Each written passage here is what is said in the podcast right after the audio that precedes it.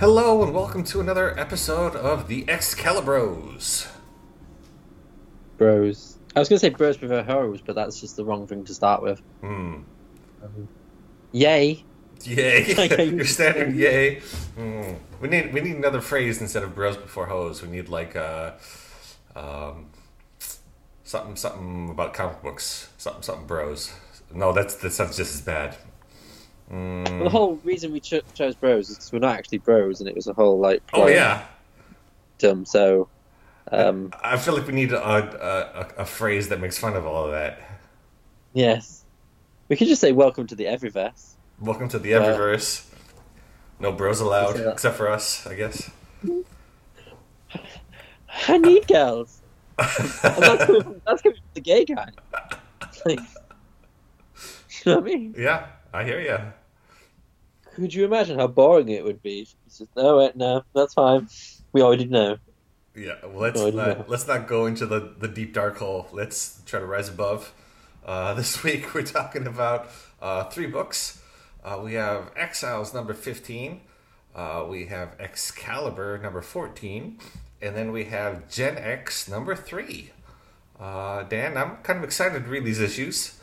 Uh, I don't know about you, but I'm I'm kind of I pumped. am. Yeah, I think they're all um, very different yeah. um, in both sort of theme and quality. Mm. so, spoilers. Yeah. uh, let's let's jump into Exiles number 15 first. We've got uh, what do we have on the cover here, Dan? we have possibly my favourite cover so far. Yeah. We have Namor sat in a throne, looking all awesome, and we have um, Sunfire, Morph, and Nocturne just sort of floating dead around him. Yeah. Uh, it's really striking. I really like the use of shadow, especially around his head, and I just I generally just like the fact that he just has this sort of um he gives no fucks attitude in his face, Oh yeah. and it I don't know it's it's definitely um and this image spoilers for later is is echoed later. This actual uh, is homage this um cover by another Exiles cover later on. Cool. Well, yeah. This is So- I think my favorite cover as well. I think everyone looks really amazing on on the page. Uh, the coloring is really great. It uh, it gives like the theme is you understand the theme of the book from the first image here.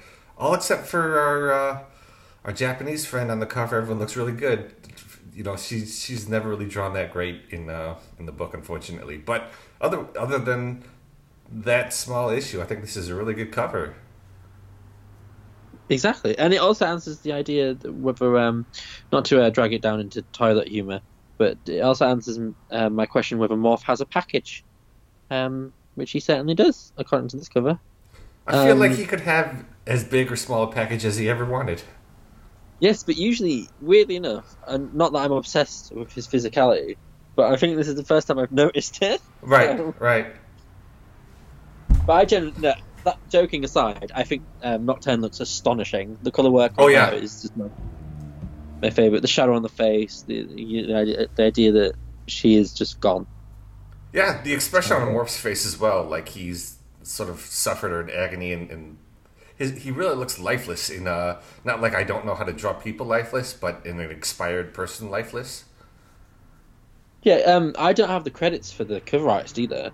It's clearly not McKone, right? um, it doesn't look like it's his work. On the side don't- of the scan here, it says Winick, McKone, Holdredge, Exiles 15. Hmm. Holdredge is the inker. Well, this great, great. Then we have no idea. Either way, great cover. Wonderful job. Yes. I have to, I have to do a proper research about it because obviously my book is completely textless, um, and it just has like a, a blanket statement at the beginning of who, who's done what. And uh, Marvel Unlim- Unlimited seems to never want to give you the right details. No, and So- in, in the pages this time we don't even have like, uh, uh, you know, written by this person, colors by this person. There's no credits inside. It's still, it's still Transparency Digital if you're wanting to know. I don't think it changes from Transparency Digital for the first 25 issues. and then then someone actually starts coloring it. Not saying that, not saying that it's it's not someone coloring it. That Transparency Digital could be like a cool DJ name for colorist. but it feels like it's a group of people or a program. I, I want to. I want to think that Digital Underground reformed to uh, color comic books, but could you imagine? it's like a secret Banksy. Um, anyway, um, right. So we start our merry adventure with a quick recap of the events prior, where um, our exiles have uh, dropped into a scenario where Doom is under siege by uh, Namor and his Atlanteans, and if Doom falls, essentially Namor will conquer the world and kill most of it, and our exiles have to intervene. And it's a bit of a, I'd say it's the only stumbling block for me for the issue is it's a bit of a wordy recap. Yeah. Um, which makes me feel like the book's been on hiatus for a couple of months for this kind of wordy recap. Who knows? But, um, yeah. But uh, then we quickly jump into into the action with one of several really good panels um, of Mimic. Um, this is definitely a, a, a a tour de force of how good and how bad Mimic can look simultaneously. um, and but it starts off really strong as uh, Mimic's uh, full on snicked um, metallic claws. I love his jagged claws so much. Uh, metallic fists just uh, popping out of a robot as he's just hacking and smashing Doom Doombots left, right, and center. Um, Winick does his usual sort of characterization by narration, which is works really well here. I think um, he does sort of let the the art sort of speak for himself. Um, yes, yeah, exactly. Uh, but he does enough to sort of the idea that I I like the idea that you know um, they they're heroes, but at the same time they do like a good fight. Mm-hmm. Um, essentially, is what is what he's saying. Um, and we have these nice free panels of him jumping around and smashing, and then we have a double page spread of him totally taking one apart. And I quite like the double page spread. I love the way it's coloured. I like the fact that the, um, the metal, his skin is coloured tonally. Mm-hmm. Like it's actually under light. Right. Uh, which sometimes, I don't know if it must be really difficult to color Colossus. Um, yeah, yeah. He, he's supposed to be reflective or something, isn't he? Because he's metal, but he's never really reflective. um, so it must be really. cool. I, I appreciate when when there's a lot of like um, attention to the color detail of of metallic skin, because often it doesn't look metallic. For sure. Um, yeah, this, this, this double page really stands out. Um, there's you know a few minor issues like his right arm is just, like grossly exaggerated, uh, and yeah. and the, the the energy blast coming out of this um, robot is kind of it's really dated in how they chose to color it. But outside of those, it's it's really nice nice double page. Yeah, and it's just nice to see. Um, someone as powerful and as Mimic just let loose. Because oh, yeah. like, I really like the, the next couple of pages where you see his beast power, him doing a bit of beast, then him flying at like super speed, turning into metal. His new signature uh, personal self-made fastball special, I yeah, suppose, yeah, and then yeah. letting loose with some energy blasts and. I, I, like the description of like superheroes love fighting robots because they can just do whatever they want and not feel bad uh, about it, and um, it's kind of it's quite fun. And then obviously Namor in all of his glory turns up, um, and he's like, "What are you doing?" Basically, um, in my in my invasion. And yeah. we move to. Well, we what's nice do... about this is it's. We also get into, and maybe not as much early on. It's more about the fight and him letting out his his rage, but it's like. Uh, they've been going about this for a long time, and he comes from a, like a really like the, the, best timeline, and he has to go to all these terrible timelines, and it's really starting to stress him out. So this uh, this is a good way for him to to let loose and sort of come back to normal a little bit. You know what I mean? Yeah, I couldn't. I couldn't possibly imagine like the. It must be really cathartic to just destroy robots. Yes. um, like that must be that must be quite fun. Bad day at work. Um, you just come home and punch a couple of robots, and you're all de-stressed. it's a good workout. Too. Exactly. and, um, and and and so we from from uh, Mimic taking you know, letting off some steam and meeting um, He-Man Namor because he's kind of traditionally Namor, but he also has the body of He-Man. Um, then we move on to our exiles with Doom, who has the worst face mask in all of Doom's histories Yeah. and realities. Yeah. Uh, the don't know what's the Doom design here. is it's weird. It's simultaneously bland Mm. and and off-putting, um, which is a, an interesting combination. And our exiles, lo and behold, find out that Doom has been lying to them. It isn't just a small group of of of, of uh, Atlanteans, like thou- like a hundred to one. It's it's just a huge army. Uh, Morph's destabilized, so he can't keep his shape because they've got some sort of disrupting technology. Um, and Doom's just being Doom, uh, which depending on how you feel in the day, it could sound awesome because sometimes Doom is really fun to read. Sometimes Doom's just really like a pure stereotype. So, um, but he's just Doom. There's there's nothing different about this Doom to any other Doom. Except that this then, one uh, is, is totally without any power or any agency. He's just like, yes, I am master of all, but I'm not actually going to lift a finger to save my own people. It's odd. it is weird, isn't it? Especially, yeah, yeah. But um, we do have a nice like dressing down where uh, Clarice decides to have uh, words with him, which are quite. Winick manages to get get it across without being too wordy. Um, and we see uh, Blink do something she hasn't done for a while, which is take charge and actually act like a person. Yes. Um, so it was quite refreshing. And these moments of character and uh, okay.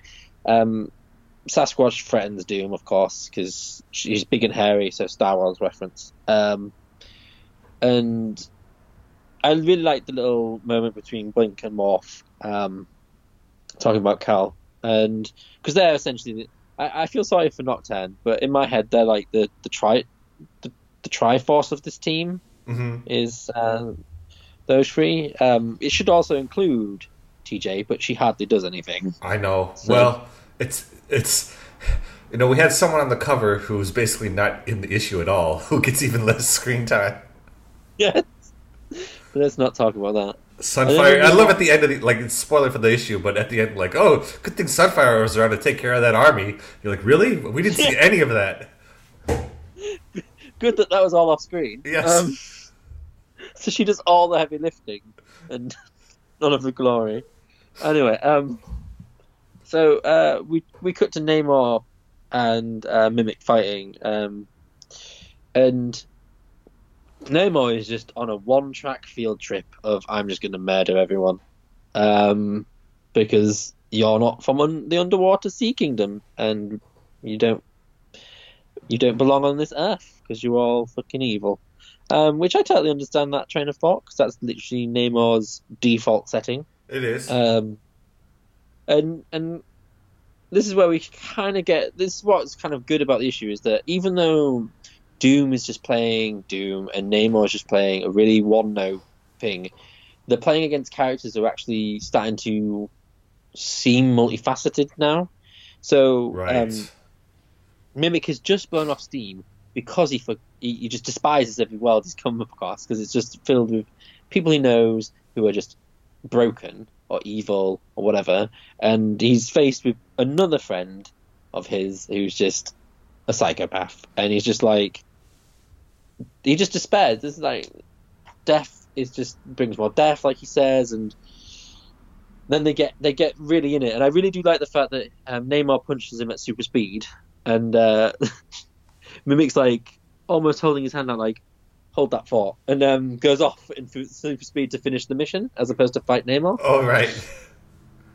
And uh, we get this really interesting panel of him like um, playing get out of the get out of the uh, maze, um, or, or like Super Snake, um, at the bottom of that. But I really like the panel where he just disappears. I think it's quite fun. Um, and he goes and destroys the device because there is always a device Of course. um, that's going to end all the people. And Namor's not too happy. And we get some really interesting panels. Namor holding uh, Mimic like Bane hold held Batman before he broke his back, and Right. Then they get smashed into some sort of underground there, which has et- nitro, pet, petrol. I think it's supposed Is to be petrol, petrol? which is. I thought that was kind of an odd choice. Yeah, because I keep looking at it thinking, is it? Because they, they, right. So listeners, I don't know if, if you're reading along, you'll see this, but it's almost as if they don't have the rights to say the word petrol. Yes. So all they all we see is E T R O, essentially. There's a there's a Um, that's covered by a word balloon, and uh, it's like, what's going on? It's really weird. It's like why are they being so obtuse with it just being Yeah, because it couldn't. It didn't even need to be labeled. No. It could just blow up. You would totally get it. Yeah, Yeah, but there's even one panel where they zoom in on the E ETRO, like that's supposed to make sense to you. I was like, is that a robot? Like, is that Namor's pet robot? Um, yeah. So um, it's petrol, and it blows up, and it causes fire, and of course Namor is weaker in fire, but Cal doesn't feel the heat because he's in his um, metal form, and they just go at it. Um, in and essentially, Cal wins. Is, is, is, what you get from that. I, I And on the love that he's able to use his surroundings, be smart about it. Like he's an experienced X Man, so him going into metal form and fighting Namor in fire is like okay, he's being smart about it. He's still able to take out like some of his his anger, and we get more. It's not like an overabundance of word balloons, so we get to sort of enjoy the artwork, even though there's like some minor issues here, but while doing that, you get to understand more about Cal's frustration with this whole adventure and how how taxing this is on him. It's it's a good issue for him.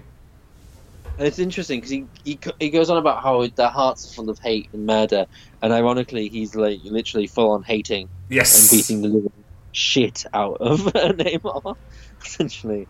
And you're right, there are some bizarre like visual choices um, in places like the punch to his Namor's face, for example. I don't know, not, not understand the black tar pouring out of his face. yeah, Um, that's supposed to be petrol. Um, so, but I do like the coloring of like the, the, the metal becoming hotter yes, and therefore going red. And I like his backhand slap because every gentleman backhand slaps. Right. Uh, and I love that he's got like fire like on him as he's hitting Namor. Like like some of the petrol's got on him, and it's just like burning on his skin while he's fighting. It looks really great.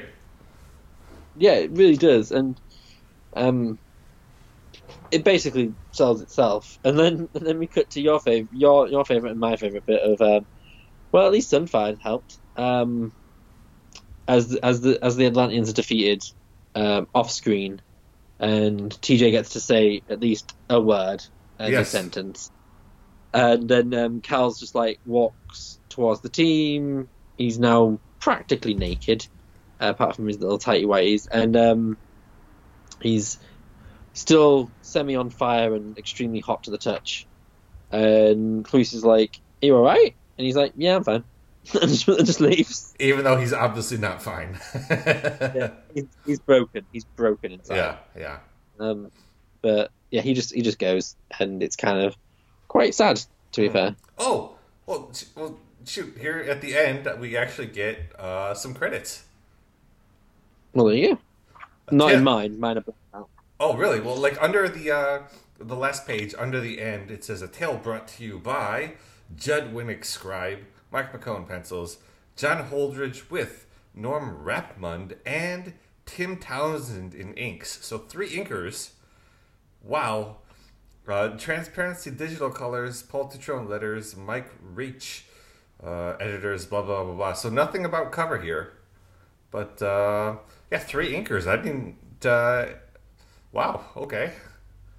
It didn't feel like free inkers. No. I'll give I'll give them I'll give them that kind of credit because usually you can see that sort of. Oh yeah.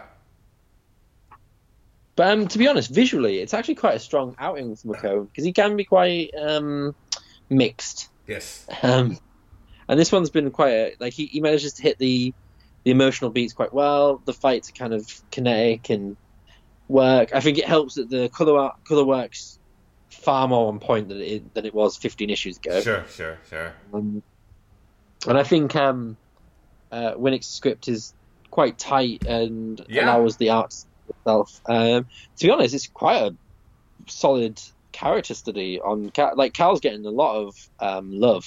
Yes. Um, watching this this once like, pillar of his utopian society get teared down by all the dirt and muck he has to fight in. Um, a cliche, but a good one, Yeah, I suppose. This is definitely one of the better Exiles issues we've read. It's uh, it's got some action, it's got some heart, it's got some character, a little bit of uh, like inner inner team struggle here. It's I, I was like normally uh, when we had our, our other three books when Gen X was the new Exiles, it was like I could count on Exiles to be like the new Exiles to be great and Excalibur to be great, and this older Exiles book would be like the well, which one are we gonna get? But uh, this week, this is definitely the the good the good version of that Exiles book. Definitely. Though I do think we should start making like some sort of weird tally on tally on how um, um, how TJ has a tail sometimes and then doesn't have a tail, and how does that work? How And then also have a tally with how many times will Sunfire actually. Sunfire or Sasquatch appear on page? Yeah, like uh, uh, maybe one time. I, you know what I mean? Um, but it looks talking about that though. It looks from the front cover of the next issue that it's Mhm. going to be a TJ special. Yeah, Um, so we'll see what happens with that one. It also has, um, you know, Marvel Unlimited has like credits for who's going to be on the next issue here, and colorist has Transparency Digital and Udon Comics. It's like U D O N. Yeah. So As in, in Street Fighter. as in uh, the noodles, the Japanese noodles, udon. So it's Yeah. really it's odd.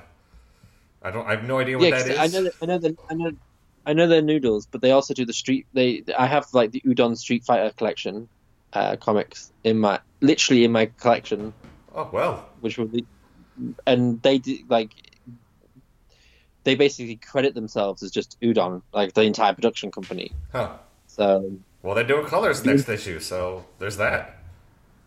so that'll be really different. I, who knows what it'll be like? Yeah, I know. Well, you know this this cover here as well looks uh, like a Really different nice. artist. It, yeah, it. Uh, I don't I don't know who's doing covers here. We got to find out. But this could be another nice cover.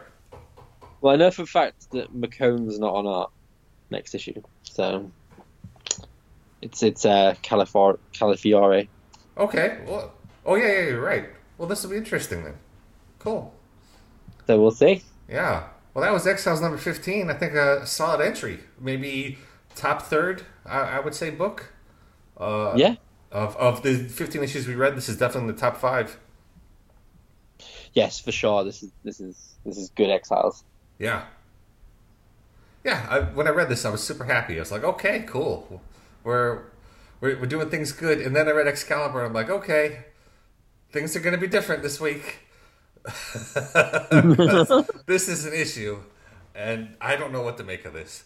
But uh, Excalibur number 14, uh, part whatever in the cross time caper. Um, and on the front cover, we've got our Exile, uh, or sorry, our Excalibur team on the right, jumping at basically the Marvel Universe on the left, to start off looking like the normal Marvel Universe, but then slowly turn into different things. So, like we've got Medusa and Hulk and Iron Man and Doctor Strange all looking normal, and then you slowly pan left, and then you've got like chubby Quicksilver, and then you've got like Silver Surfer with like knee pads and elbow pads on, and Daredevil has like this crazy grin on him, and Black Bolt is flying like a Silver Hawk, and uh, Captain America is uh, what's his name? Um, Death, yeah, Deathlok. Deathlok. So it's like, okay, where are we going? Because this is crazy town. I actually um, also can. There's some inconsistency uh, on the front cover. Uh, Kitty has Psylocke's hair color, Yes. and Rachel has no hair. Has no hair. Yes, I saw that. Um, I was like, what? Apart from those two inconsistencies, I think this is actually quite a clever cover because if you think of it, Marvel Unlimited gives it as a double page spread, Yeah. so we just see the whole image. But if you think of it on a shelf, it Oh, would right. actually look like it would actually look like the Exiles are fighting like some of the Marvel heroes, but you wouldn't know that the other Marvel heroes behind on the back of the cover are like these weird grotesque grotesqueries. And I think that's kind of like a really nice sort of because the, the cover sort of homages that um, classic Avengers versus Defenders sort of vibe, and um, I kind of really appreciate the fact that on a shelf this would be kind of fun. Yes, yes, for sure. Um, and you, you'd pick it up and be like, oh, right. And then you turn it around and go, what the hell? Because, like, MODOK is literally an egg. Yes, he is actually an egg. There's a panel later on where his head is broken open and the yolk is out. It's it's it's an issue. Um, I, I really like the cover, but I am kind of annoyed slightly about, like, certain, like, he, like, Alan Davis doesn't really do that kind of. He never usually makes mistakes like that. I know the coloring mistake could be some is is what is someone else completely, but like um, Rachel not having hair seems really off and yes, yeah. Um, but who knows? Hmm. So how does it start then? So we start off uh, back in uh, the Middle Ages, kind of the fantasy world of Ingerland, um, where the uh, prince and princess have just gotten married, and the whole of the realm is celebrating. We've got trolls and giants and people with bowl cuts just sitting outside the uh, the, the castle here. It's it's kind of an amazing panel, like or rather first page, because we have all these fantasy tropes, and then in the background is like a giant BBC truck with a camera taking photos. I also love that Black Knight's there. Uh-huh. Um, the actual Black Knight, and Thor is there as well. Um, on the uh, left hand side. Oh right, yeah, Thor and Black Knight, yeah.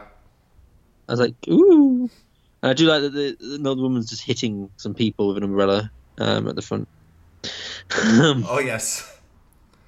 Um, and then we cut Yeah, to I really- the. Oh, go ahead. I just really like that um, that panel a lot because, like, if nothing else, I still like the art of this issue. Um, yeah, because this is a wordy issue, and it's also, in my opinion, kind of an unnecessary issue, but it's what we got. Uh, but inside the castle, we've got our Excalibur team uh, standing on the balcony waving because they helped bring this couple together. And everyone is in costume except for Captain Britain, who can't be bothered to dress up for the occasion. of course not. Why would he? Um, but I also love as they're waving on, on, on the balcony, Nightcrawler is like, hey, you guys look almost as good as I do.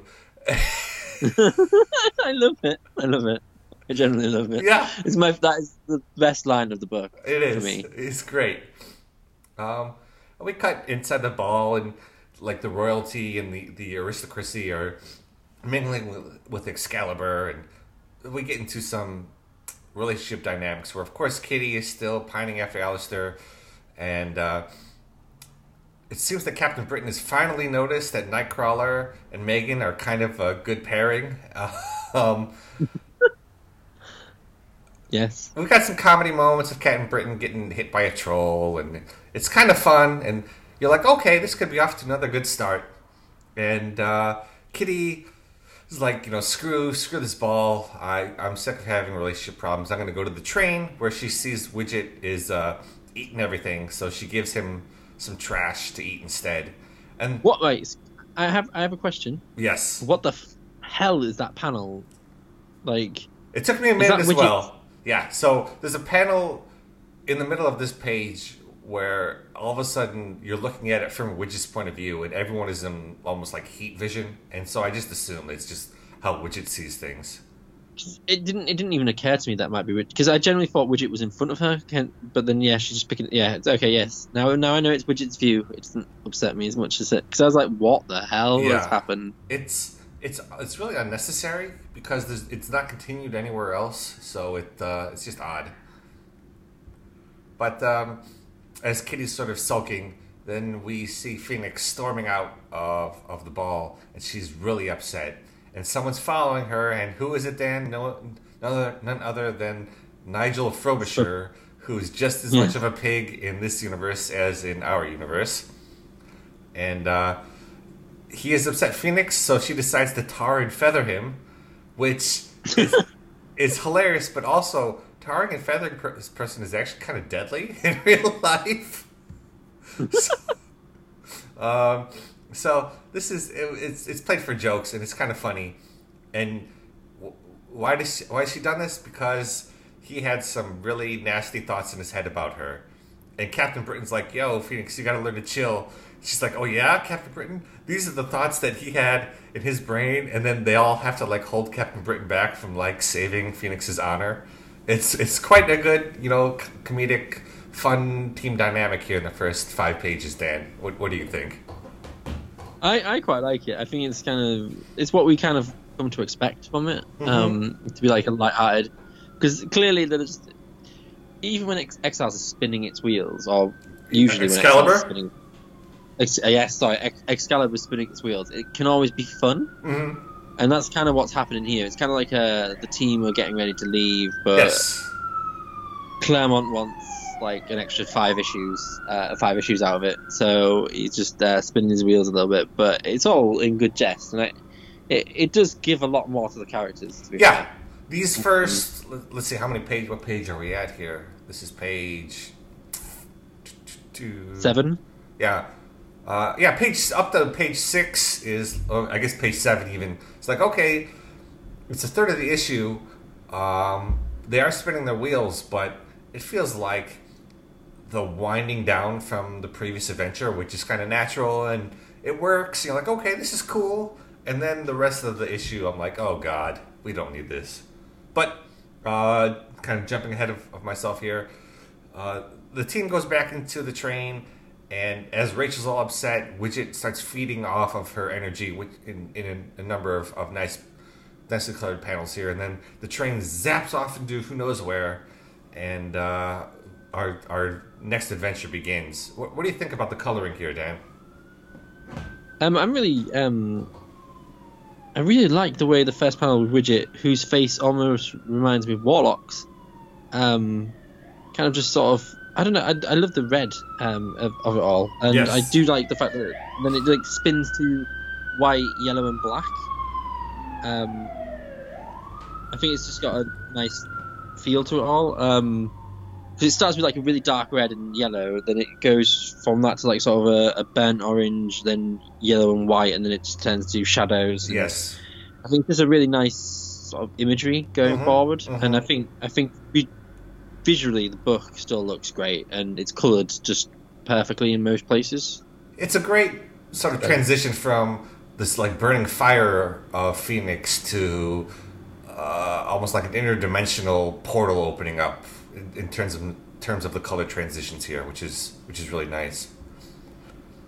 Um, Pretty but- much. Yep. And the train lands in what they think might be uh, right in front of their lighthouse, and they're like, "Wait a second, the water, the tides are too low. What's going on?" And then Katie, Kitty needs to put on her glasses to see the giant tidal wave coming. I don't understand why, but there's a giant tidal wave coming, and they don't know what to do, and it's suddenly upon them. But luckily, a Phoenix is able to encapsulate them into like energy coffins to save them from this giant Yes. blast.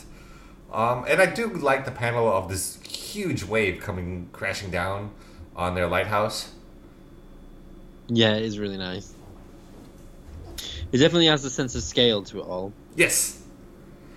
And uh, it crashes down, and the phoenix encapsulate herself, and these coffins go floating on the water, and, and it sort of everything calms down here a bit, and it's it's just one page of Claremont being like, okay, maybe I can actually not talk about water or like the crushing waves and let the artwork just do the storytelling. So that was kind of a nice breather here. It was so. This was beautiful. Like not having words on this page Mhm. w- makes me so happy. Um, because they're on all the other pages. yes. Uh, and uh, the team wakes up, busts out of these coffins. Cap is upset about what Phoenix has done, but Phoenix is not to be found. But who is around? None other than Rick Jones with his Avengers ID, even. Oh God, yeah. Yeah, Rick Jones. Right. Um, to say that I don't care about Rick Jones is an understatement. But- So well, this Rick Jones for sure. yeah, This Rick Jones is like, what if Robin on the old Batman cartoon was turned up to like 15? yes, yes, it is, and it's annoying. Yes. Um, And he never shuts up, and he just talks and talks and talks and talks and talks.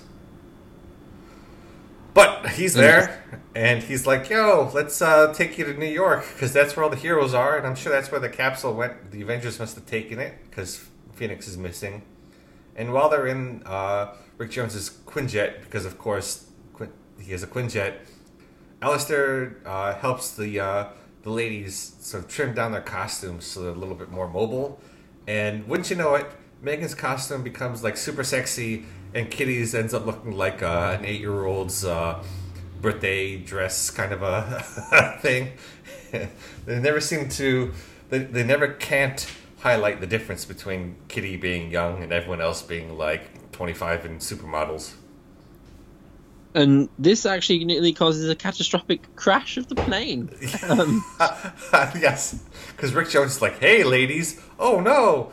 And there's a giant man who must have been in front of you for God knows how long, and then suddenly just like sneaks upon you. this is such a weird turn of events. Yes, Like, but they, they crash on a giant man, Hank Pym, who is like uh, kind of um, a a la Ant Man from the most recent Ant Man and the Wasp movie, where half of him is submerged into the ocean, the other half is you know giant uh, outside of the water. And they crash onto him because he's just standing there in, in, in the ocean, and obviously he's the reason for the tidal waves. Um, and he's like, "I'm about to die, but at least I'll go out a hero." And they're like, "What the hell is going on here?" And then Q Namor, who shoots uh, Hank Pym with some kind of laser beam. And a part that I really liked was uh, Claremont is talks about the size of Hank Pym and how it takes so long for the nerves to relay the shot to his brain. So it takes a minute before he actually crashes. I thought that was quite fun. yeah, it's it's kind of fun. Um, it's so weird, and obviously some of this is echoing when Jean Grey fell into the harbour and came out. Um, I feel like some of the panels are like specifically chosen, Mm. sort of. Um, it had that vibe for me, you know, like she was in a cocoon. Right. Fantastic Four. Uh, someone's pulling a plane out of water. Yes. Yeah. you know what I mean? It does it does have that that feel to it. I, I, I feel like I'm rushing through this only because I want to sort of be done with it. Uh, so please feel free No, to jump in and like stop me, Dan, because No, because because like one thing I will mention is, um, however random it is, I really like the panels with um, Giant Man and and like his stubble looks like tree trunks and it just it generally is, and like they're just tiny a tiny ant on his shoulder. right, Uh, and I think um, there's some really lovely panels. I I generally like going forward the panel where Captain Britain's lifting the Quinjet out of the water. Although really he's really small, um, there's so like Alan Davis manages to milk that panel Hmm, for every ounce of like sort of sense of movement, definitely. and it's just kind of it's just that sometimes you just sort of sit and really like there's, there's a panel before it which is just the docks Hmm. essentially, just Mm. a harbour, and there was so much simplistic detail that you could imagine that being a real place. Like I, I, I see other artists where it's like it's the docks and they'll just draw like water and like a, a, um, a platform, and Right.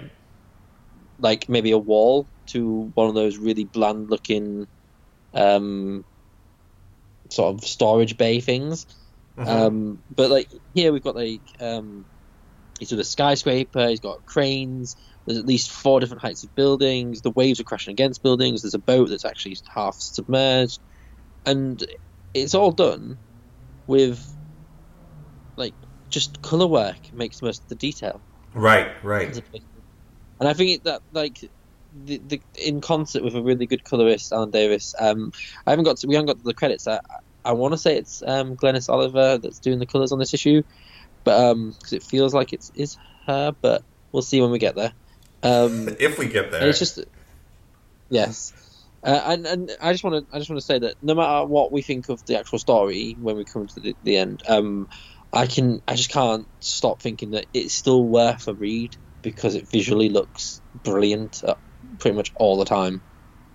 Um, so even though I I'll probably say it's it's not a necessary issue, I'd still say go read it because it looks great. so that's my that's my two cents for the whole thing. Oh yeah, it definitely does look great. Um, but just the, the story just turns me off so much sometimes here. It is too much writing. It, it this is where it all goes really weird.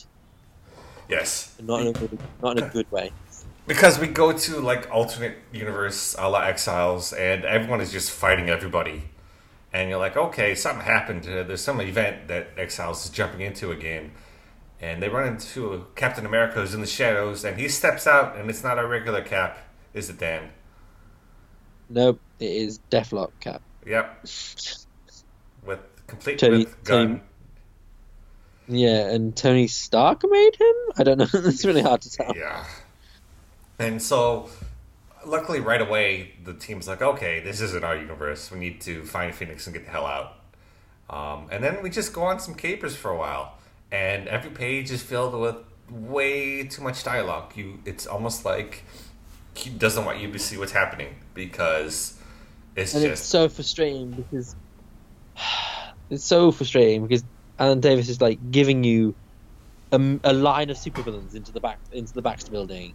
He's giving you like really cheesy sort of secretaries and stuff, but like half of it's all just closed off by captions and well balloons, which are nonsensical most of the time. Yeah, it's not even worth covering. It's just a bunch of dumb talking, bad jokes while the team splits off. It's uh, Alistaire and, and Kitty have gone to the Fantastic Four building to talk to Reed Richards to see what's going on, and the rest of the team, uh, rather, uh, Meggan and uh, uh, Nightcrawler are also gone to the Fantastic Four building, but like a different level.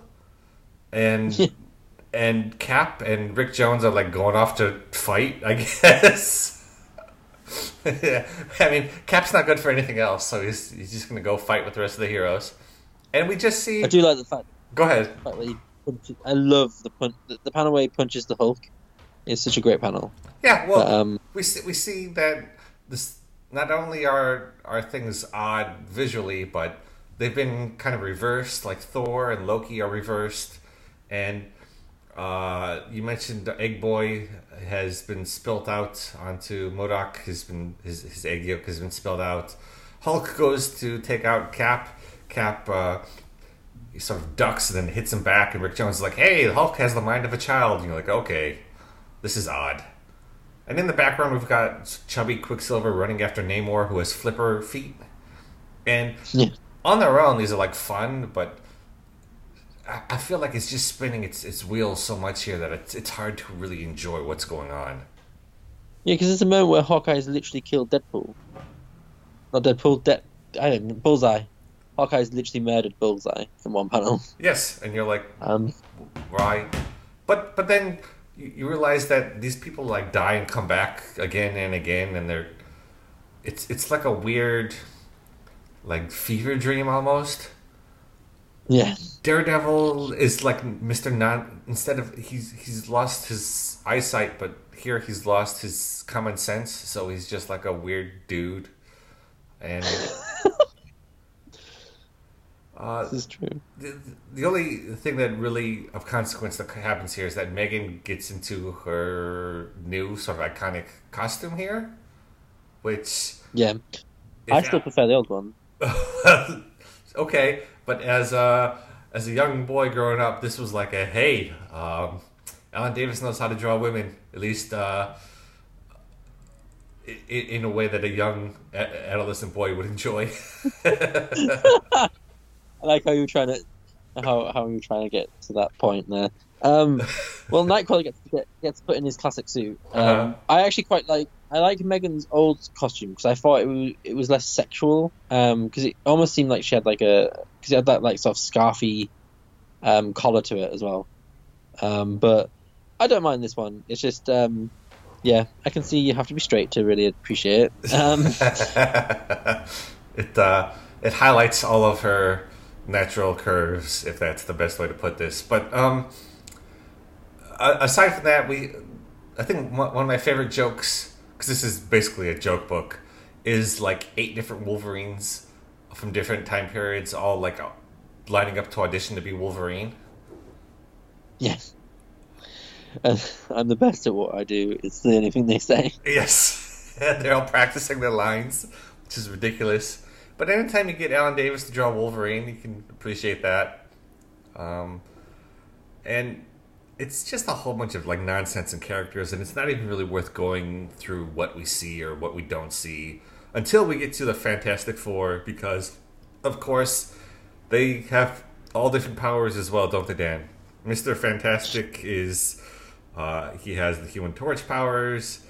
Uh, Sue is the thing. Ben Grimm is all stretchy, and Johnny is the Invisible Boy. Uh, basically, it's yep. it's it's kind of a fun like oh this is fun, uh, but uh, I I I don't know is it necessary? I don't know.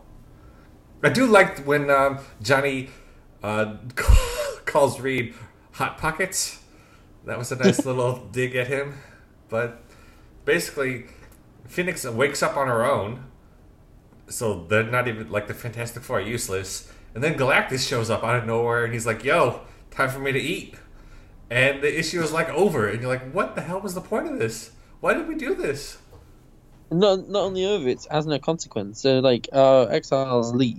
Uh, I say exile. It's because they've gone to a different dimension. Like Excalibur team leave, and um, he eats the planet essentially. Um, He's the, planet. gone. Yeah, and there's someone left over on the planet who I don't know who this is. Do you know who this is? Mr. Impossible. Is, is he called Mr. Impossible or something like that? Okay. He's a Fantastic Four. And he basically just resurrects them all. Yes. Because it's been him all along. And you're like, okay, that was a pointless issue. Yeah, and we cut over, we cut away from like some crazy Galactus artwork and explosions and blah blah blah blah, which you know maybe we should talk about. But by this point in the issue, I was so frustrated with just nothing happening of consequence, and not like character building there's not like a mission for them to accomplish like an exile. So they're just sort of like running through a fever dream and, and then it ends. And I was like, oh God, thank goodness this is over with. Yeah, there's some there's some um, fun um, like visually it's got some really great fun scenes, mm-hmm. but it is nonsense. And the fact that the they the fact that Claremont specifically gets Galactus to eat a planet, only to have the big reveal be this green dude has been resurrecting them the, the whole time, so no one ever dies because yes. he is having sadistic fun. And it's like it's hard to okay. even enjoy the artwork and the silliness because there's these word bubbles all over everything. Yeah, I don't. What what am I what what am I supposed to take from this issue, Dan? the uh, Meg. It was a really convoluted way to get Meggan and Nightcrawler their uniforms. I guess. That's all. That's all. That, that's all that happens mm-hmm. is that they get their uniforms, and everyone yes. else talks about how how weird the place is. Yeah, it's. This this was frustrating for me, Dan, because uh, this is usually our standout book, and this week it was, it was not the standout issue it was it was a frustrating read. It was time consuming. It it felt unnecessary. I, I am sure I've said that like 800 times already, but it was just it's just painful for me. Yeah, it's just a bit um, it's just a bit weird. well, I mean that happened and we don't have to talk about this ever again. So that's good at least. uh, but yeah, again, we're, we're, the, the the train has traveled on, and judging by next next uh, uh, issues covered, we're back to something of more substance. I should be should be it should be much more fun. Hopefully, biggest fast. Well, I guess that's is there anything else you want to say about this issue? Is there something I'm missing, Dan? Uh, am I just being a gloomy Gus here? No, it's not that. It's like it's a, it is a comedy issue, but the Claremont's obsession by this time with filling pages with, with words that mean nothing Mm. um, kind of takes away the joke because the jokes are often visual Yes. and the visuals the visuals are often uh, mud concealed by the word balloons Mm. so it is frustrating and the whole point of it just seems like let's just put Kurt in his costume and give Meggan uh, a sexy new costume that seems to be the whole point of it Mm. um, so we shall see.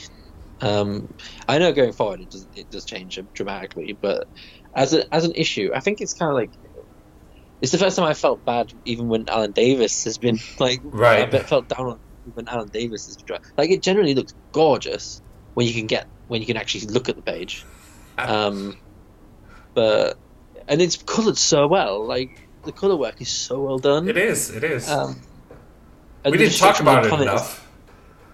no, and the destruction of the planet is, is done in almost like a sunset, coloured like a sunset Yes. as as the as, as as the planet dies, which I thought was a genius way to colour it.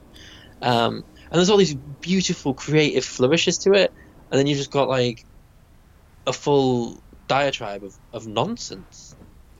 Um, like almost like Clement's like, oh shit, I actually have to write stuff, but I have no idea what I want to do here. I just want to do this really random, like place where batshit crazy thing happened. It's like he literally had loads of what if ideas and just threw them in one book. Mm, mm.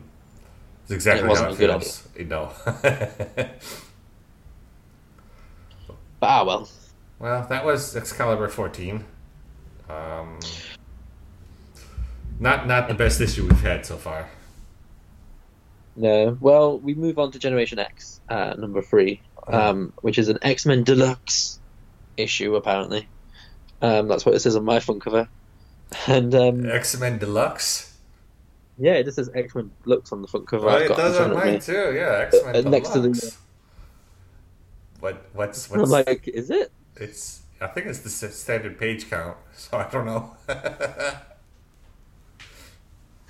Marketing spiel at its best. uh-huh. Um, and so on the front cover we have M uh, squaring off against Penance in the rain. Um, it's quite a sort of action-orientated cover. I wouldn't say it's the best cover in the world, um, but it's, it it serves its purpose. It serves its purpose. It, it tells a story. It tells you what's happening inside the book, and um, it's drawn really nicely. I love the angle Um, of of the issue, uh, or sorry, of the cover as well. So we're like over the shoulder of um, of Penance and looking at Monet like taking a swing and all the raindrops all being all detailed and bubbly and splattery. It's uh, it's not the most ingenious cover, but uh, as you mentioned, it does what it's supposed to do and it looks nice. Exactly, and of course it's um, Chris Bachalo that does the cover and the inside art, and um, Mark Buckingham is doing all of the inking. Um, and it's some is it still Steve? Yeah, it's so it's still Steve Buccellato and Electric Crayon doing the colors color work for the cover and inside. And lettered And, by uh, Richard Starkings and Comicraft. Yes. Comic, comic, I didn't know Comicraft had been going that long. Mm. Obviously they have. Silly me. Anyway, um, Silly and you. obviously we can't we, we cannot say it's written by Scott Lobdell, um, even though sometimes people want us not acknowledge his existence. Um, But yes, Dead Silence is the issue, and uh, we start where we left off with uh, Penance um, fingering Banshee's mouth. Um, with her- Phrasing. with her yeah, with her talons. So right, I have a question. uh huh. Is she ba- is she balanced right? Because she because as we know, her skin is super razor sharp, and just touching it will cut you. Is she literally sort of? Whole, he's just deadly still, and she's deadly still, and she's just literally got her his her fing, the tip of her finger like in his mouth. It's Yeah. not touching anything. Yeah. I think So I'm like, because that's not how it's drawn. But um, I assume that's how it's supposed to be. Yes, I think that's what it's supposed to be. But not that it's a bad drawing. Um, we do have some, um, I'd say, ugly face panels coming our way, though, Mm. as Banshee manages to. Um, the, my least favorite panel of the book, and kind of an ugly panel, is him gut pun- gut kicking Penance. I think his face is really all over the place. Yes. Um, and Yeah, it's just it's yeah, it's just a really ugly panel. But then it just instantly becomes beautiful. Yes, it does. Um, even even just down down that side, like the next time you see his face, he doesn't look nearly as, as ugly. Uh, it looks yeah, it just feels like that. It just feels like a really different artist Yes. drew that one panel, Yes. and then. But um, we have this beautiful double page spread of um, Banshee knocking penance off him, and then we've just got this stunning uh, rendering of penance coming out of the mud, and it truly is one of the most beautiful images I've seen in the last couple of weeks. It, it generally it's so beautifully coloured. I've only just noticed um, that they colour her um, differently in her face, so it's sort of like her facial colour is slightly lighter and it moves Mhm, back back into darker red. Um, there's like scratches and blood all over her, you know, and cracks all over her fingernails. The, the insane detail of all her wraps and the mud falling off the wraps. Right. It's just in it, it's mind-boggling how, how long. Because like I adore the color work. Like her eyes have actual pupils. They're not just blue, not just fully blue Right. as well. Like they coloured it so they actually have um, irises and pupils. In the background, you've got like tufts of grass. Like he even put, he even decided to put a tuft of grass and a lightning strike behind her, um, even though she's in a mud pit. It's, it's kind of like it's just that that it's it's insane. He, how long would that have taken? That feels like it would have taken weeks to have to have achieved. Oh yes, there's so much detail here. Even in like the like the clouds of smoke behind her, or like the the, the dirt pit they're in is all super detailed. It's like, wow, it's it's a lot. and and it's it's totally like the rest of the issue could look like garbage and it'd still be saved by this one image. Um, Luckily, It generally it, it, it, does. It, the rest of the issue isn't garbage, but I just no, it's just it, I just I just fall completely fallen in love with this this this image Oh, to yeah. the point of like. Um, I will now hunt it down and have it in my as, as my phone wallpaper. probably. right, right. Um, but before um, Porsche um, Sean can get slashed in half by Penance, we hear a shrip, which is a familiar shrip um, of um, good old Husk ripping her skin off to reveal a new form underneath, and we finally get to see her sort of actual power. Right. So before we just got uh, just got we saw her like rip her skin off just to reveal the same thing underneath. And then we find out that she can actually rev- rip her skin off to become different materials. And I like the fact that um, she's uh, stone, and I like the fact that that um, uh, Bachalo um, Bachalo has um, gone out of his way to actually design her Right. not just like made made a stone version of her. Like she looks exactly the same, but she's stone. Like um, no offense to anyone that draws Emma Frost as Diamond, but like Emma Frost as Diamond, um, because turning into Diamond would definitely change the way your hair would be.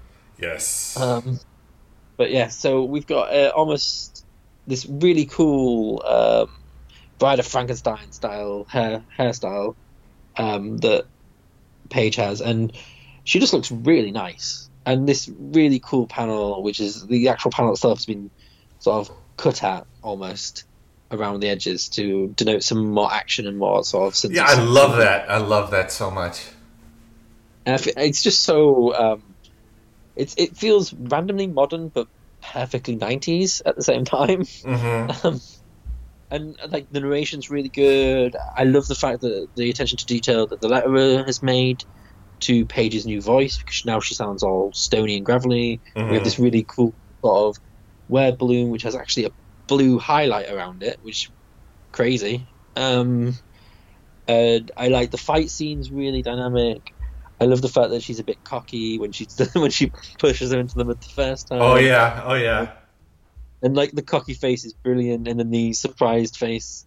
Um, and I that panel where she's pushing Penance into the mud with her hand up and the other one in her face Yes. while she's swearing at her is so beautiful as well. Like, oh, the color work is also. It's almost as if Penance's red reflects off her Right. as well. Um, and the use of yellow is really interesting, and I generally think it makes it feel like it's not raining anymore. It feels like a really like sort of kinetic fight between them both. It does, and I Uh, love I love the emotions in the faces as well, like the surprise in Husk and like the horror in in Sean's face and the frustration when Husk gets back up again. No, no one, it, it they never look like blank, like almost action figures just sitting there. They feel like real people having reactions to what they're going through.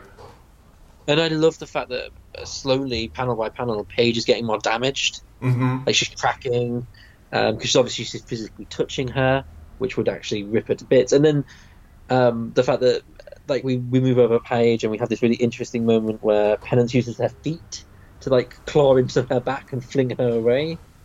Um, and that that that one panel where she's spitting out mud Oh yes, and Penance is again yet another great panel. Then we have like a slightly odd. I'd say it's a slightly odd. Um, I think it's because of the color work and the weird spit that comes out of Banshee's mouth.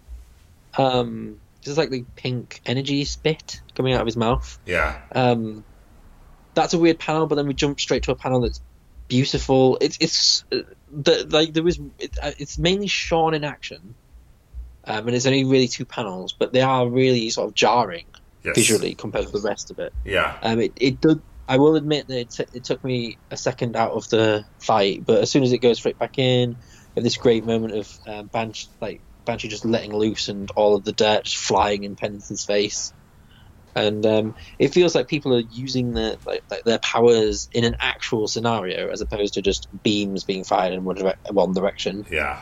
Um, and that's what I really like about the art. It just has a great sort of um, story to tell on every single panel. Um, I loved. I actually. Uh, we should mention Lobdell. I think all the narrations pitch perfect. It Yes. really does capture like the moment, the essence of it all. The characters sounds great. I, I adore the sort of slapstick, not slapstick, but the sort of like gallows humor. Um, like even though uh, Sean's berating um, Paige for being an st- idiot, he still sort of cares for her, and and the idea that she doesn't even know if the if the damage is permanent or what will happen when she turns back to her normal form.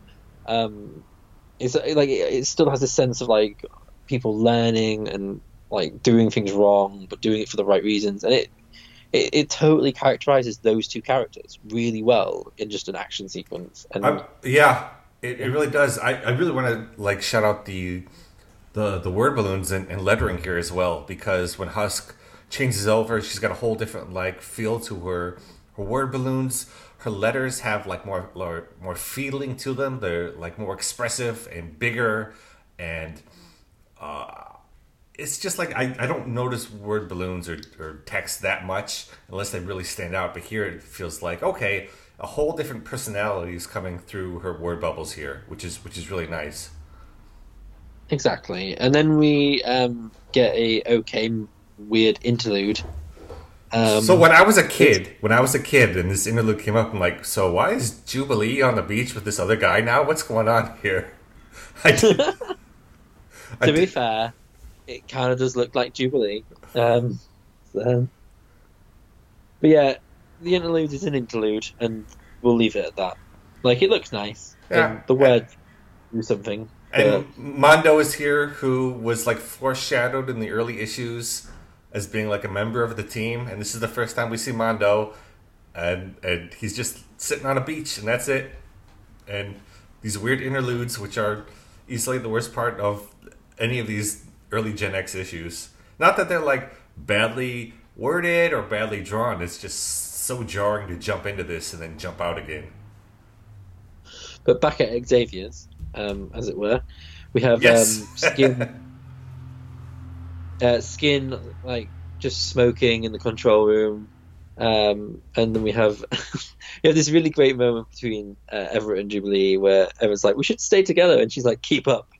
Um, Yes. good idea. Keep up with her Yes. and it's just um and actually I what I really do like is it's a side of Jubilee I haven't I've rarely see um because obviously she's quite gung ho and she pops a few fireworks to see what's happening and Penance is right there in front of front of them and um she flings loads of like rocks uh she's like smashed off at at them both and uh Synch jumps in with his what does she call it? Synchronistic aura. hmm Um, and she's like, "How come you've got a force field?" And this is the first time he talks about the aura, which is a rainbow aura, which is just brilliant in all of its ideas. Yes. Um, and the idea that the aura, what he's doing is he's synced up with Penance, so the aura is as tough as she is, and so Penance comes at at them and can't get through, and then just disappears. But what is really interesting is that Jubilee closes her eyes,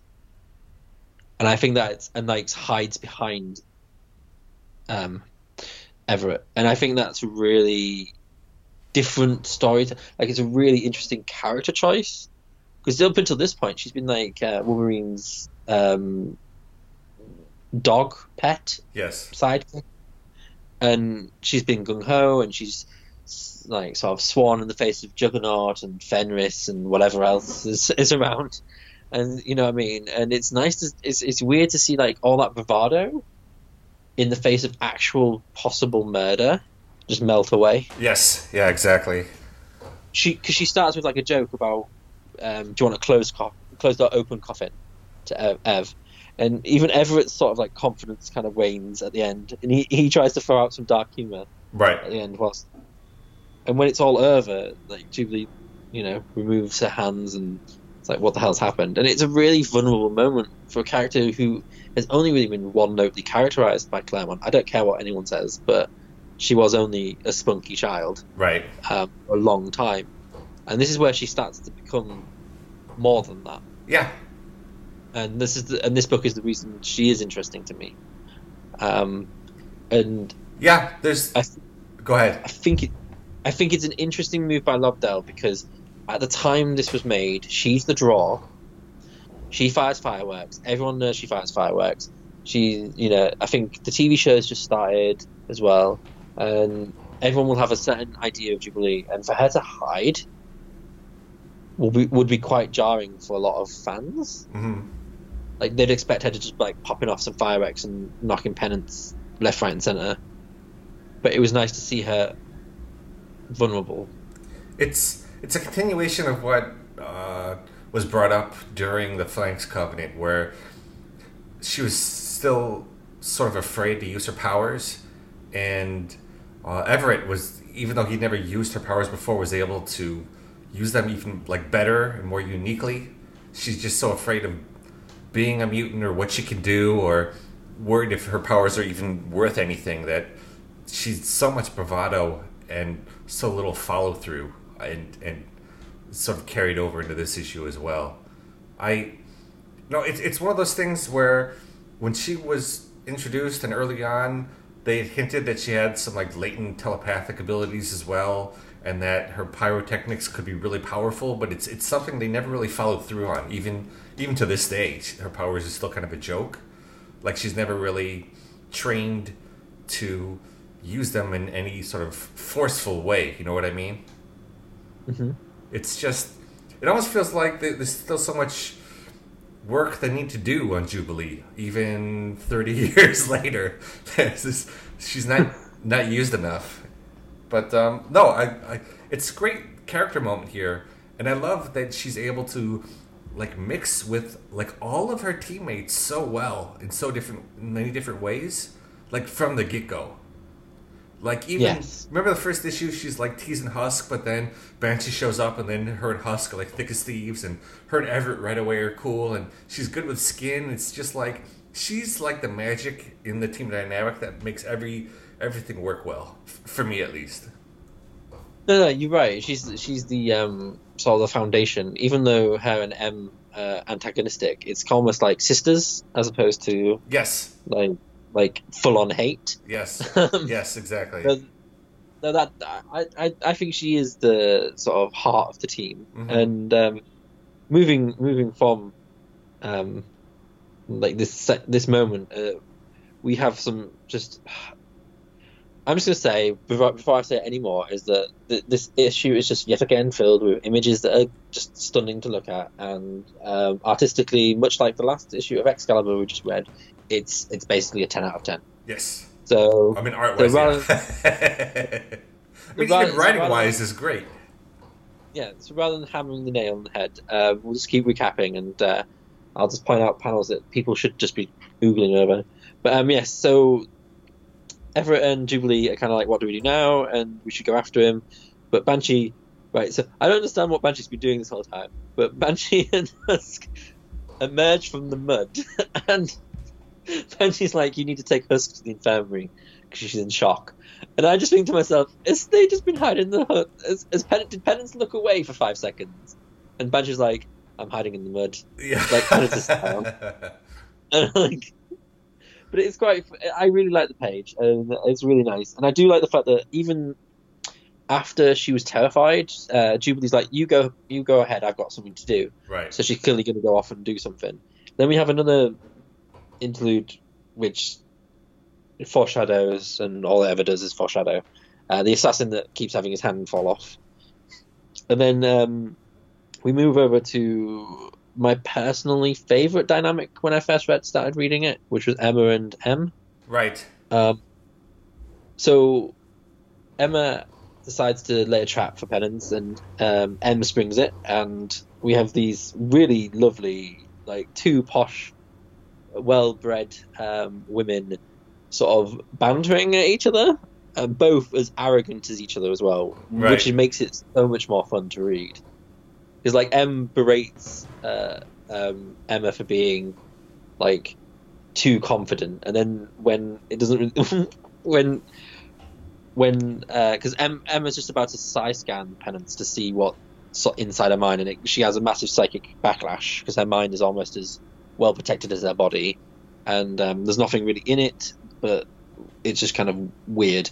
And then M obviously has something to say about the fact that because Emma's all like, "Let an adult do it, darling," sort of thing, and then Yes. Emma's like, how, "How was it being an adult?" sort of thing, and then and Emma's comeback is just basically like, like don't be don't be a bitch because that's part of upbringing, and I just like I was like I love the fact that you're just basically having to go at each other for the same things constantly yes. and it's just hilarious and it is really fun to read and I I, I really appreciate um uh, back on like sort of um how he's like really toned down Emma se- sexually right.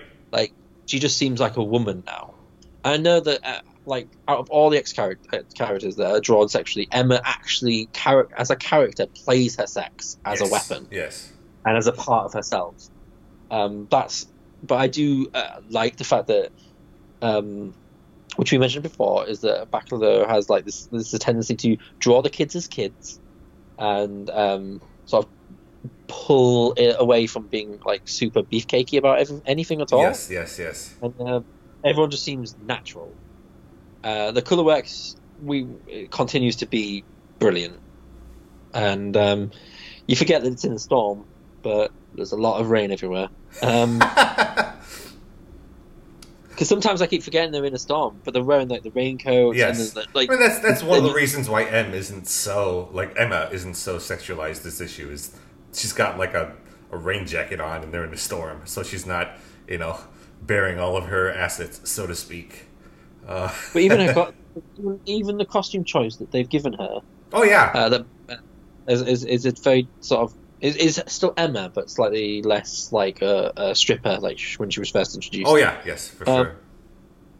But I do like like the way he draws Banshee's sonic cry as just lines, hmm curved lines in a direction.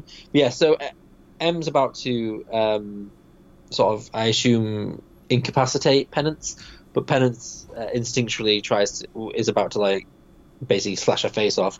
So Banshee in, intervenes, and yet another great uh, sort of character moment is that although she uh, Monet completely goes after Emma, she is such a suck up to to, to, to Banshee. It's insane.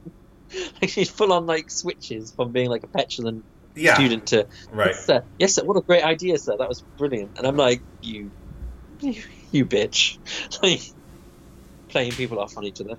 And um, then we move over to um, Jubilee, who's been tracking Penance and is about to like do her own plan when the forest erupts in fiery um, in a fiery cataclysm, and um, who should appear but our resident goth. Um, chamber, and wow, like the the yeah the, the sequence of events, uh, the the narration of the idea that they're kindred spirits, and Jonathan's words, which are probably the most interesting words an X Man has spoken in a Mhm, while mhm. about being a mutant. Um, just really just keep defining what this book's about.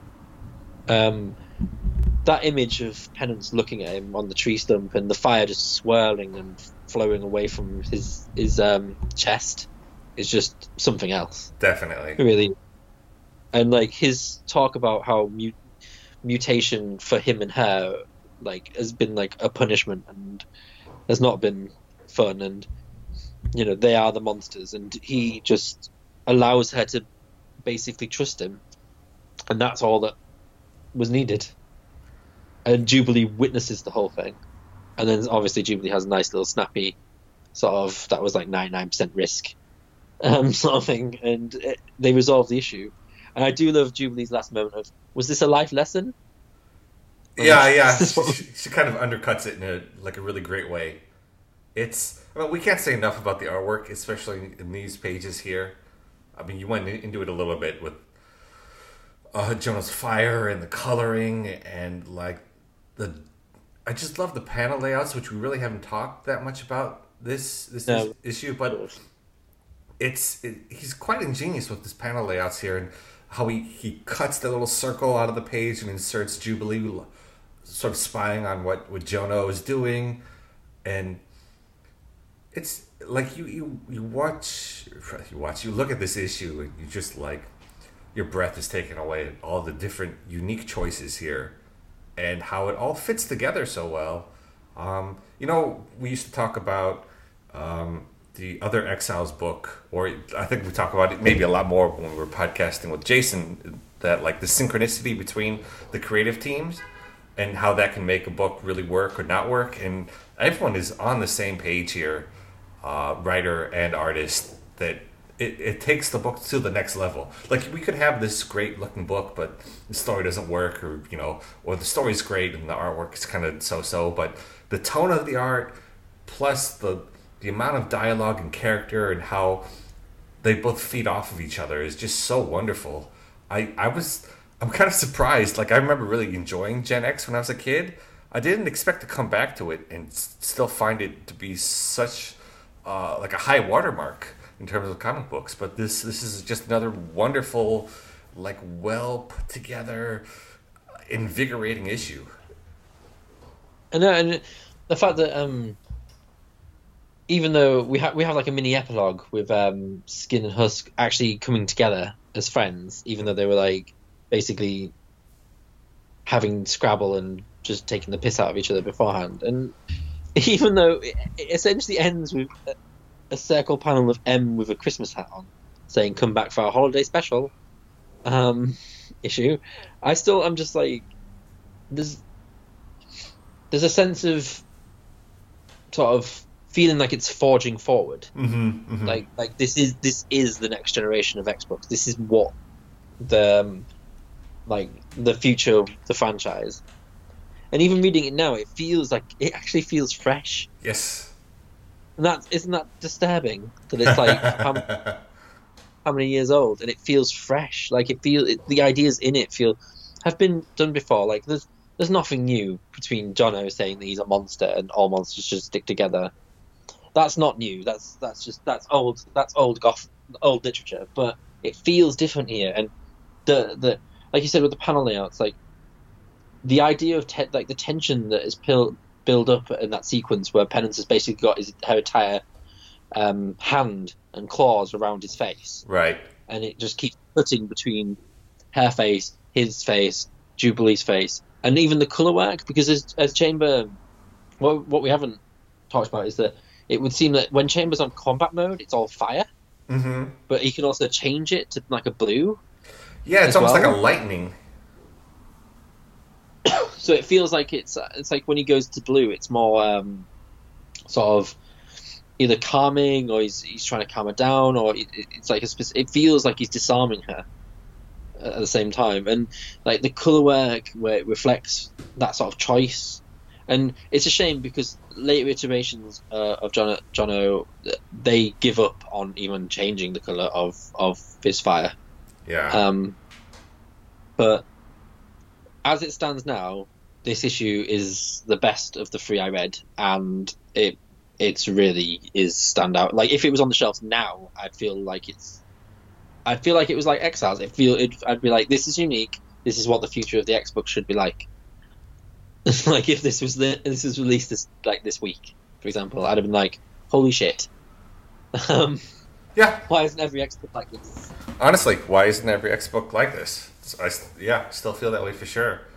It's it's that great.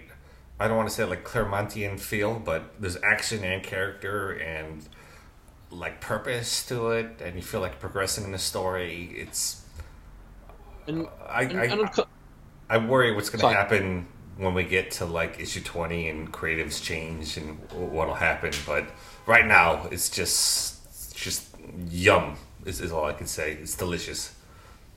Exactly. It's like almost like it, it manages to um, homage and respect the past and sort of give you a nostalgic feel. It's a team of like six or whatever, and it's a school and it's very X Men, but at the same time, it just feels different and um, unique. And unfortunately, I do generally feel like when we get to when the creative shift, I, d- I do feel like um, it, it does lose a lot of its voice. Yeah, unfortunately. But we'll get there. I also want to point out that you know with Exiles we just had a, an issue that was really focused on one character, and even though there's about the same number of team members in Exiles, we don't get to feature most of them. And I, I know this that was a like specific issue uh, where it was really focused on one character, but in general, Exiles doesn't really feature everyone uh, for the most part. I mean, I don't know how many times we talk about TJ or Sunfire not being featured in an issue, but this is every team member really has their like character moment here, and there's there's a real dynamic. It is a team book in in the proper way, where Exiles can also feel like well, it's a team, but we're really only focusing on like two characters. You know what I mean? And like um even Excalibur at times feels like it's only about three members of the book. Right. Um so even that even even however enjoyable that is, it still doesn't manage to affect that ability. Just just feel like everyone gets something to say. Right. Well, I gotta say, this is a great issue. Uh, so uh, it was so like half half of it was just me me listening to you, just like wax on about it, and it was it was gorgeous just to hear you talk about it. Um, but this is this is wonderful, and like spoilers for the next issue, but I I think I got that for Christmas or around Christmas time as well, and it, like this next issue has a really nice place in my heart. Um, uh, for for sort of just and it's not a uh, the next issue is not an action issue as much as I remember. It's very much like a hanging out with the characters, which will be great as well. But I'm just so pa- part of me is is has fallen into this pool of nostalgia about how much I love this book, but also surprised about how good it, it still is. And I'm just excited to keep reading it with you. Yes, I'm I'm glad that it lives up to the quality um, at the moment. Anyway, I feel like Remember. there's the Christmas issue, and then maybe one other, and then I think we jump into Age of Apocalypse fairly soon. yes, yes we do, which is a thing that happens. I I want to you know say that I think it's one of the better Age of Apocalypse series, if memory serves. Um, well, there's some new characters, and the characters we do know are kind of altered in in fun ways. Um, and Jono gets a real starring role in in that book. Um, but um, that'll be interesting to reread to see how that how that holds up. Yeah, because we'll need to figure out because um, the way the way I've got it collected, I don't think it even has uh, Gen. They call it just next gen or Yes, something. yeah, Um, it doesn't. yeah. Have, it doesn't have the Age of Apocalypse in, in how it's collected. So I'm gonna have to, we're gonna have to figure out when it actually starts. Well, I'm, I'm pretty sure either the end of the next is, uh, issue or the issue afterward, Uh, the, the like the final two pages, the M uh, Kraan Crystal like creeps in, and Jubilee's like, "Hey, uh, the book's ending for a minute. Check us out in in next X or whatever it's called. We'll see you there." So it, there's a definite point of uh, of like, "Hey, check out this next." So uh, we won't have to search for it. It'll it'll slap us in the face. I do have lots of nostalgia for the Age of Apocalypse, even if um, every time they re- return to it or even mention it, kind of makes me shudder in fear and terror. Um, mainly for bad stories, but it, when it happened, it was a thing that encapsulated everyone's imagination. Yeah. And those, um, I have the gold foil um, trades of quite a few of the series, hmm and it says on the back, "America is dead" in giant letters. Oh yeah, oh yeah, I forgot about that. If it doesn't, if it doesn't capture, if that doesn't capture your attention, I don't think much will. will. So, yes, maybe I'll read all of it just in preparation boy. for. Uh, It'll probably. I'll probably no, because I think it's actually kind of good, isn't it? Like on the whole, it actually kind of holds up. I want to say I reread it like eight years ago, and for on the whole, I thought it was it held up fairly well. Um, it's definitely better Mm. than the Phalanx Covenant, that's for sure. A lot is to be fair. um, so yeah, so that was that was Gen X issue three. Uh, that was great. Uh, all in all, you know, two really good issues. One gorgeous looking, but uh, just frustrating issue. Um, but it was it was great to talk to you, Dan, about these. You know, uh, we had our Gen X special a couple weeks ago, so it was great to jump in and do some more Exiles Excalibur, bring Gen X into the fold properly, and um, I think we'll probably be on um, Jason's episode in another week or so, talking about a whole roundup of an ungodly number of current X Men books that I'm not really looking forward to read.